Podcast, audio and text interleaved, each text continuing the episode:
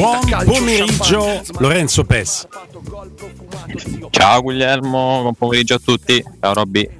Robby ha preso la via dello stadio olimpico, amico mio, e quindi siamo. Ah, beh, giustamente, e... giustamente. Sì, sì, sì, un tête a tête, io e te in diretta su ah, Io e te, tu ed io. Io e te, tu ed io. Beh, sai che da quando ti ho mandato un messaggio per confrontarmi con te, coinvolgendoti sulla scelta dei, dei lampadari a casa, sbagliando grossolanamente eh beh, il numero ormai lì è nato, ormai eh. si è creata una certa intimità. Poi sei stato così delicato nel rispondermi, eh, credo mezzanotte e mezza da una stanza all'altra mi confrontavo con la mia compagna su scelte da fare online e tu hai detto anche la tua, sei stato molto gentile, devo dire. nel Vabbè, io mi, mi sono sentito coinvolto, a quel punto dico ci sto. certo. Via. Lorenzo, Lorenzo, partiamo con un uh, sorriso e adesso andiamo sul campo. Visto che nelle probabili formazioni di, eh, di tutti i giornali, vi compreso il tuo tempo, eh, la formazione è pressoché omologata piegata, c'è soltanto il Corriere della Sera che opta per Christensen a destra rispetto a tutti gli altri, te compreso che avete scelto Karsdorp eh, sull'out di destra. Per il resto una formazione che per 10 undicesimi è identica per, 6, per 5 giornali su 6, incredibile.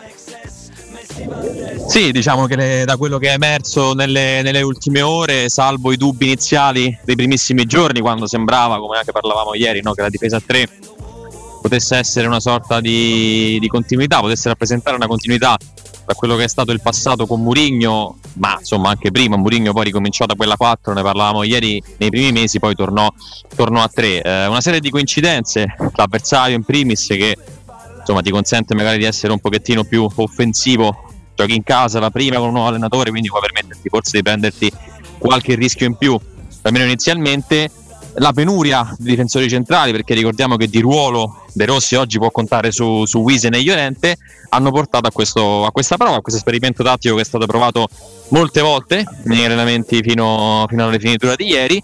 E quindi insomma si va verso questa formazione che di fatto è un 4-3-3 con le ali che diventano in realtà più trequartisti molto stretti perché chiaramente di Bala soprattutto e Sharawi può farlo l'esterno largo ma Di Bala ecco, è uno che chiaramente ha bisogno di stare un pochino più centrale nel campo. E, e è molto favorito in realtà su Christensen almeno nelle prove c'era lui lì, lì a destra e quindi dovrebbe giocare l'olandese con Christensen e comunque è un cambio diciamo che tolta la, la mediana dove chiaramente Mourinho non ha Mourinho, chiedo scusa De Rossi l'abitudine non ha Cristante eh, squalificato non ha cambi e quindi lì magari dovrà inventarsi qualcosa in più. Però ecco partono quei tre chiaramente perché ci sono quei tre visto che Sanchez ancora una volta è fuori dai convocati e per il resto insomma pochi, pochi dubbi. Ecco, quindi sul campo dovremmo ritrovare questa Roma e contro un Verona che abbiamo sottolineato, no? Lorenzo? Sta attraversando un momento complicato per la classifica, anche se poi ha dato delle risposte sul campo. Eh. Per eh, l'aspetto societario le cose vanno anche peggio per loro. Sì, diciamo è una, un ambiente abbastanza complicato. Poi spesso capita che in realtà quando c'è una, un, un disquilibrio, comunque un terremoto societario, sul campo spesso poi le squadre rispondono bene perché il gruppo si, si unisce e vengono fuori delle prestazioni importanti. Era ad un passo dall'esonero Baroni qualche settimana fa, tra l'altro il sostituto pronto sarebbe stato proprio Daniele De Rossi in quel momento parliamo eh? le sliding di doors. Sì di prima di Natale perché eh, non mi ricordo che partita fosse ricordo soltanto che l'esordio se poi non fosse andata bene quella partita credo fosse Udinese-Verona Verona-Udinese sarebbe stato poi l'esordio in Verona-Lazio a quel punto. Quindi si sarebbe creata un po' di, di corsi e ricorsi storici poi alla fine Baroni si è salvato ha mantenuto comunque una buona media punti tra fine dicembre e inizio gennaio. È chiaro che oggi verrà, verrà in cerca di, di, punti. Tra l'altro, domani c'è anche una sfida salvezza tra Frosinone e Cagliari, quindi lì poi gli incroci chiaramente permettono a loro anche di, di poter rimontare qualche punto. Dall'altra parte, però, c'è una Roma che ha un bisogno disperato di, di rialzarsi, deve assolutamente sfruttare queste tre settimane che saranno importantissime, prima di tutto per recuperare punti in campionato. Perché dopo un, un trittico, anzi di più, quattro partite e se consideriamo anche Fiorentina e Bologna in realtà sono praticamente 5 se non 6 con tutte le squadre che ti precedono in classifica adesso hai tre settimane dove Verona, Salernitana e Cagliari di cui due sfide su tre in, in casa all'Olimpico insomma non ti dico anzi ti dico in realtà 9 punti sarebbero da fare però sicuramente questo può essere anche una buona occasione per, per avviare il percorso di De Rossi in maniera un pochino più light magari rispetto a, a, prima, ne abbiamo parlato anche il giorno dopo, no? anche il giorno stesso di questa decisione, questo è stato anche uno dei motivi, è chiaro che se questo è uno dei motivi bisogna poi aspettarsi anche una risposta importante dal campo e da calciatori che come sempre quando si cambia guida tecnica sono più spalle al muro di prima ed è da loro che ci si aspetta tanto. Che risposta ti aspetti invece dallo stadio? Secondo me sarà uno stadio un po' diviso in, uh, in, due parti, nel senso ci sarà sicuramente un ricordo e un omaggio a quello che è stata l'esperienza di Mourinho a Roma, perché due anni e mezzo così intensi non possono essere dimenticati, l'abbiamo visto dalle testimonianze delle primissime ore, da quelle anche dei giorni successivi e quindi sicuramente Cori e per me anche qualche striscione a favore di Mourinho, così come un benvenuto ovviamente a chi la Roma ce l'ha nel sangue da sempre come De Rossi e quello sarà sicuramente una, un calore che la Sud e tutto lo stadio riserverà al nuovo tecnico. Dall'altra parte, per me, qualcosina verso i calciatori, sicuramente. Diciamo, ieri con Robbio dei fischi me li aspetto alla discesa in campo per il riscaldamento, anche all'annuncio delle formazioni. Potrebbe esserci qualche, qualche fischio e non escludo anche qualcosa di, a livello di società. Questa è stata una proprietà mai contestata apertamente, tranne in questi giorni con qualche scritta, qualche manifesto esposto e adesso però per la prima volta forse anche l'Olimpico potrebbe andare contro i Fritkin che per tre anni e mezzo hanno goduto di un favore dei tifosi, insomma praticamente universale. Finita l'apertura di credito incondizionata anche per questa proprietà, evidentemente.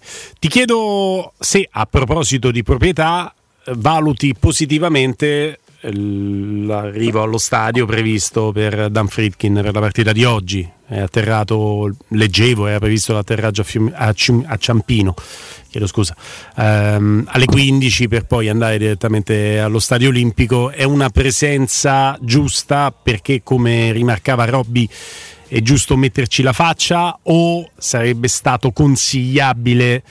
ma insomma non so quanti consiglieri o consigliori hanno che possano dare input eh, giusti in questo momento i Fritkin. Sarebbe stato consigliabile non venire oggi.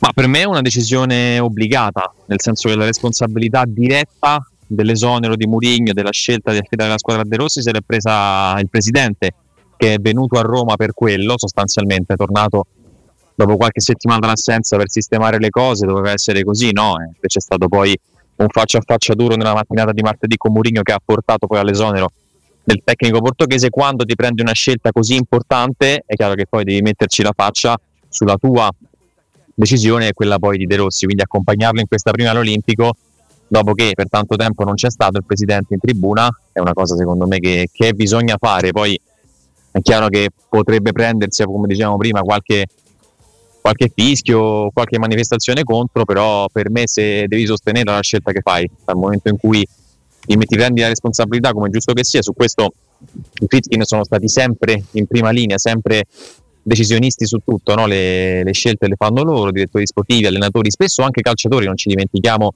gli arrivi di Dybala e Lukaku che sono, sono trattative concluse anche perché loro ci hanno messo la faccia con il Chelsea quest'estate è stato determinante poi no? l'intervento anche della proprietà, quindi la vedo più che altro una scelta obbligata. Lui è atterrato alle 2.20 a Ciampino e quindi sarà comodamente all'Olimpico per il fischio d'inizio anche qualcosa prima. Ah, anticipato, anticipato dunque sulle, sulle 15 sulle 15 previste. Venendo ai giocatori della Roma, il recupero di, di, Bala, la cui assenza è stata sanguinosa ogni qualvolta è mancato, e anche, non ultimo, a Milano, nella partita che ha rappresentato la goccia che ha fatto traboccare il vaso no, della pazienza dei Fritkin verso Giuseppe Mourinho. Ti chiedo in che stato di forma aspettarsi di Bala, che era già, almeno così ci raccontavano le cronache, no? che era già quasi definitivamente recuperato a Milano, lì la scelta di Giuseppe Mourinho è stata una scelta conservativa per evitare probabilmente ricadute. Mi domando se a fronte della sensazione che fosse veramente l'ultima spiaggia, la risposta del tecnico di lasciarlo fuori sarebbe stata la stessa, oggi col senno di poi. Ma guarda, quello, quello, adesso secondo me una delle cose che scopriremo un po', un po più avanti, magari come la panchina di lui, di lui Patrizio, quelle scelte prima di Milano, quei tre giorni intercorsi tra derby e la gara di San Siro, qualcosina secondo me hanno nascosto di poco chiaro. Paolo Di Bala, teoricamente non avendo lesioni, sembrava recuperato, sembrava potesse andare a San Siro, poi eh, cioè, fonti e voci dicono che si sia tirato indietro lui, altri dicono che invece Mourinho e il suo staff non l'abbiano voluto rischiare. Detto questo, la domanda su come sta, su quali condizioni abbia in questo momento è, molto complicata. Eh, Paolo Di Pala anche quest'anno, forse più dell'anno scorso, dopo, perché lui di fatto si fa male contro il Lecce a ottobre, però da inizio campionato fino a quella partita è stato benissimo no? e trascinò la Roma a inizio campionato, tant'è che quel bottino di punti che ti sei portato dietro da, tra agosto, settembre metà ottobre lo scorso anno ti ha portato poi ad essere in equilibrio praticamente fino ad aprile per la zona Champions League. Quest'anno invece a cominciare da agosto, quando si è fatto male dopo il ritiro in Portogallo, eh, lui ha giocato penso massimo 3-4 partite consecutive, non di più, poi tanti problemi e tante ricadute, quindi la forma al 100% non l'ha mai avuta, l'avevo visto bene in campo contro l'Atalanta nella gara del 7 gennaio e poi però tre giorni dopo gioca un tempo nel derby e chiede il cambio all'intervallo, quindi purtroppo non abbiamo certezze su, su Dybala, sicuramente ha avuto modo di lavorare un pochino di più perché sono dieci giorni di fatto da, quella, da, quel, da quel piccolo stop che era più che altro un affaticamento muscolare, un sovraccarico non di più, quindi teoricamente oggi dovrebbe essere abile per 90 minuti, poi è chiaro che magari ne ha 70 nelle gambe, ne ha 75, questo non possiamo saperlo, mi aspetto comunque anche da lui, ma in generale da tutta la squadra, come dicevo anche prima, una risposta importante anche dal punto di vista fisico e dell'intensità, perché quando c'è il cambio di allenatore la prima gara è sempre quella un po' più come dire, più positiva. Certo, poi non è una vittoria scontata, però la Roma sicuramente oggi deve dimostrare qualcosa, questo, questo sì. Eh, non, c'è, non, c'è, ombra di dubbio. Partita complicata dal punto di vista dell'approccio per eh, il capitano Lorenzo Pellegrini, senza girarci troppo intorno. Il fatto che qui in questa radio e, in questa trasmissione, ma in questo contesto, insomma, non si sia rimarcato su un voci, vociferare, un chiacchiericcio che, che, c'è stato, si è detto e si è scritto tanto, è altrettanto oggettivo. E quindi questo ragazzo si troverà oggettivamente parlando, Lorenzo, ti chiamo in causa su questo stato delle cose che do quasi per assodato si troverà in una condizione scomoda, dai. Eh, mi sembra di poterla definire oggettivamente scomoda. Perché? Perché se fa una grande partita Lorenzo Pellegrini sarà pronta la fanfara del eh, o vedi, eh, mo che andato via Mourinho, guarda Pellegrini che ti fa la grande partita, se gioca sui livelli oggettivamente scadenti di questa stagione, beh, o vedi, manco cambiando allenatore che pippa che è Pellegrini, cioè è, è complicato se vogliamo pensare veramente solo alla Roma, levando ogni, ogni altro pensiero, retropensiero, e Pellegrini che è capitano della Roma è una partita comunque scomoda per lui, no? Sì, questo discorso si può fare anche per, uh, per, altri, è vero che poi lui è un po' l'emblema, il simbolo no, di chi per un certo periodo ha brillato sotto la gestione Mourinho, mi riferisco soprattutto al primo anno, poi dall'anno scorso tanti, tanti infortuni, tanti stop, problemi fisici, ricadute, quest'anno anche non è praticamente mai stato bene anche lui, forse nell'ultimo periodo un po' di più, ma tolto il gol col Napoli ha fatto davvero poco per, uh, per meritarsi la fiducia anche di Mourinho che molto più del passato lo ha messo in panchina in questa stagione. Insomma, gli altri anni Pellegrini giocava veramente anche con una gamba quando non stava bene per niente. Quest'anno invece in panchina ci è andato come perché c'è un Edoardo Bove che giustamente ha meritato di più di starci in campo. È una situazione sicuramente difficile per lui, eh, per lui in particolare, però ti dico, è vero questo, ma è anche vero che lui però deve dimostrare un qualcosa. È arrivato il momento, Murigno o non Murigno, di, di tornare a giocare su, su alti livelli io credo che poi Pellegrini non, mai, non, abbia mai avuto un vero e proprio mercato, prima perché comunque c'era una clausola anche se bassa e quello sicuramente ha influito, la sua volontà di restare a Roma e di non muoversi mai, di non mettersi mai lui sul mercato sicuramente pure, è anche vero che per valutazione che ne fa la Roma e che ne faceva in passato e rendimento è difficile no? che possa avere richieste importanti, soprattutto non è un profilo per esempio ecco, da Premier League, no? che è un campionato che i soldi può, può senderli quindi è un po' un, un ibrido secondo me e non ha mai fatto quello scatto vero e proprio non ti dico del campione, ma del giocatore importante, del giocatore che decide le partite. Ecco, Pellegrini di partite purtroppo ne ha decise poche da, da due anni a questa parte e adesso a 27 anni è arrivato il momento di, di fare un qualcosa in più. Uno che di partite in carriera, ma anche in questa stagione per la Roma ne ha decise, è come è Lukaku, il cui borsino, se dovessimo andare ai bioritmi eh, di Teleroma 56ana memoria è un pochino a ribasso, sembrava averne di meno anche da un punto di vista fisico, nonostante una partita anche dignitosa eh, a Milano, però qualche gol in meno, eh, pochi palloni se vogliamo anche da giocare. Eh, che, che, Lukaku ti aspetti fisicamente e in questo nuovo scenario tattico che dovrebbe dargli più riferimenti, oltre alla presenza di Dybala che di per sé è veramente l'uomo collante perfetto per poter innescare la sua qualità? No, penso che tra i singoli che possano giocare di più di questo cambio in panchina ci sia proprio Lukaku eh, nelle ultime settimane abbiamo visto un attaccante un po' più triste, lui poi è un giocatore molto umorale, quindi quando si spegne, quando comincia ad allargare un po' le braccia, è chiaro che sono segnali di difficoltà per lui. In queste settimane purtroppo gli sono arrivati veramente pochi palloni giocabili, è riuscito a fare gol contro il Napoli al 97esimo quando la Roma era sopra di tre uomini, contropiede 3 contro 0 e in Coppa Italia su una buona imbucata eh, per lui tra Dybala e Azmoun, però è troppo poco no? per un attaccante che comunque nella prima parte di campionato faceva un gol a partita o poco, poco meno.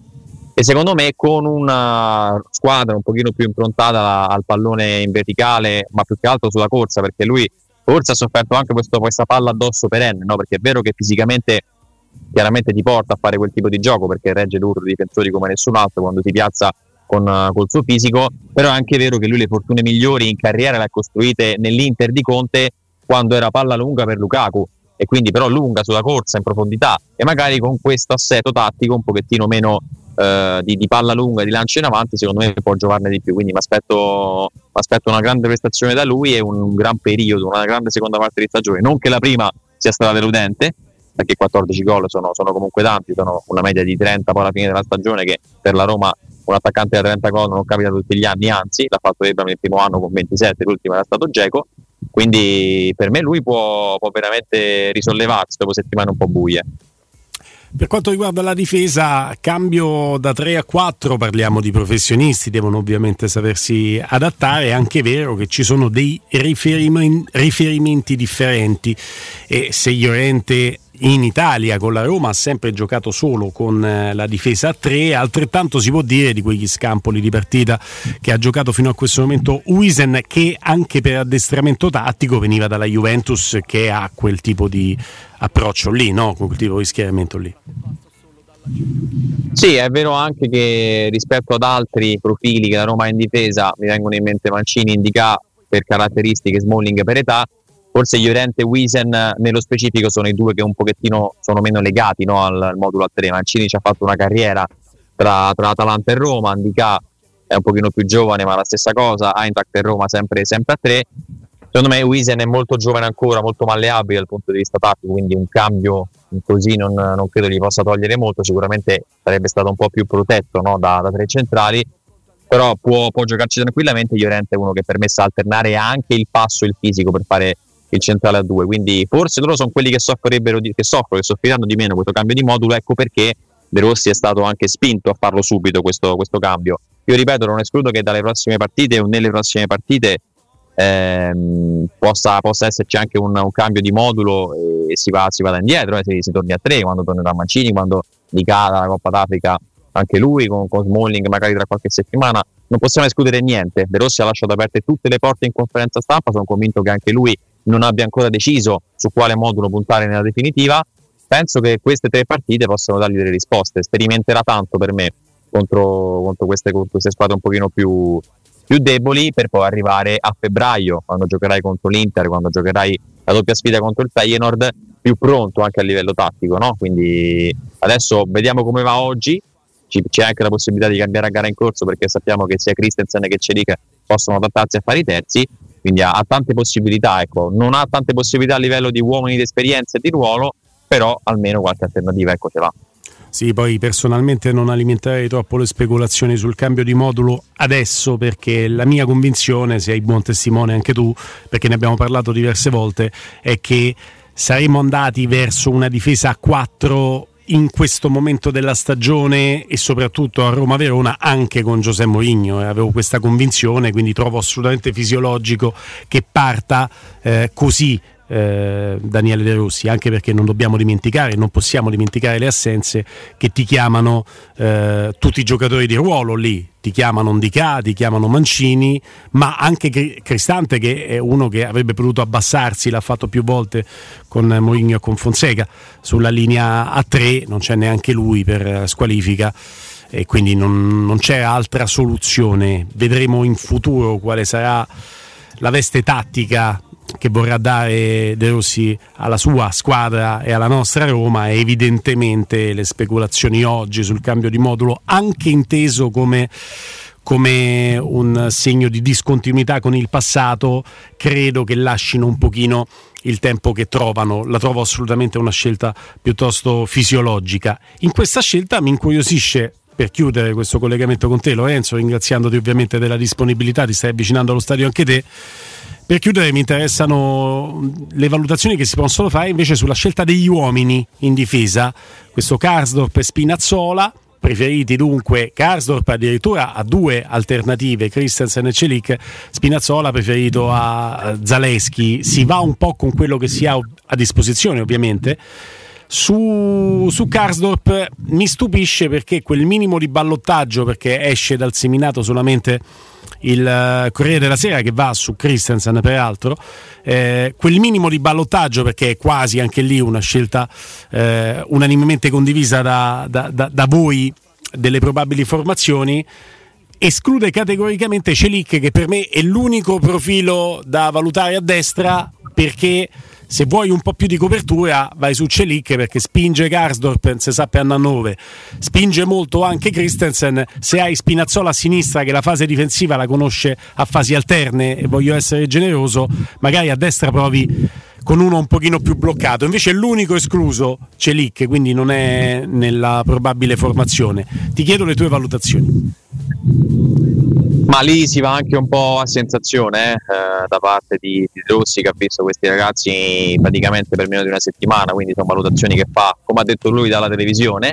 perché comunque il vantaggio di aver seguito la Roma da tifoso, con l'occhio del tifoso, comunque lo ha portato a vedere no? questi, questi, calciatori in questi mesi e poi anche quello che ha visto sul campo rispetto agli allenamenti che ha fatto da tecnico. Ma io credo che alla fine anche Karsdorp non rappresenti poi quel terzino di spinta così e così la Dumfries ecco, per nominare uno che, che, sa farlo veramente bene quel ruolo. Lì il più offensivo credo che sia Christensen anche Gatorp sa stare molto basso eh, se, se, vuole quindi li vedo molto simili. Forse Celic è un po' più portato per la difesa a 3 per difendere proprio perché non ci dimentichiamo che in passato i, i problemi li abbiamo avuti anche con questo tipo di esterni perché Spinazzola è molto più quinto per quello che dicevi tu nel senso che tante volte quando c'era i Bagnets da quella parte sia con Fonseca che con Murigno dopo lo ha sofferto Spinazzola io mi ricordo dei derby contro Lazzari quando Spinazzola si dimenticava completamente di quella fascia e poi Bagnets l'ha portato allo stress e all'errore. Quindi anche questo poi ha portato Murigno a quel cambio di modulo perché la Roma di terzini puri puri non ne ha probabilmente a sinistra perché Spinazzola anche per età non ce la fa più a fare tutta la fascia Zaleschi era un attaccante quindi non penso che diventi terzino De Sharawi si adatta a fare il quinto ma anche lui è un attaccante a destra ne è un po' di più di scelta perché sono tutti terzini forse l'unico quinto per Christensen però forse si, si, valuta anche un po' lo stato di forma e, e, chi ti può dare di più. Christensen resta in panchina, Gulli per me anche perché è un cambio più, in difesa. Mm. Cioè se devi far fare il centrale a qualcuno oggi lo puoi fare a Christensen se ti serve un cambio. Ci sta. Ci sta, è una valutazione assolutamente corretta. Grazie Lorenzo Pes. Grazie a te.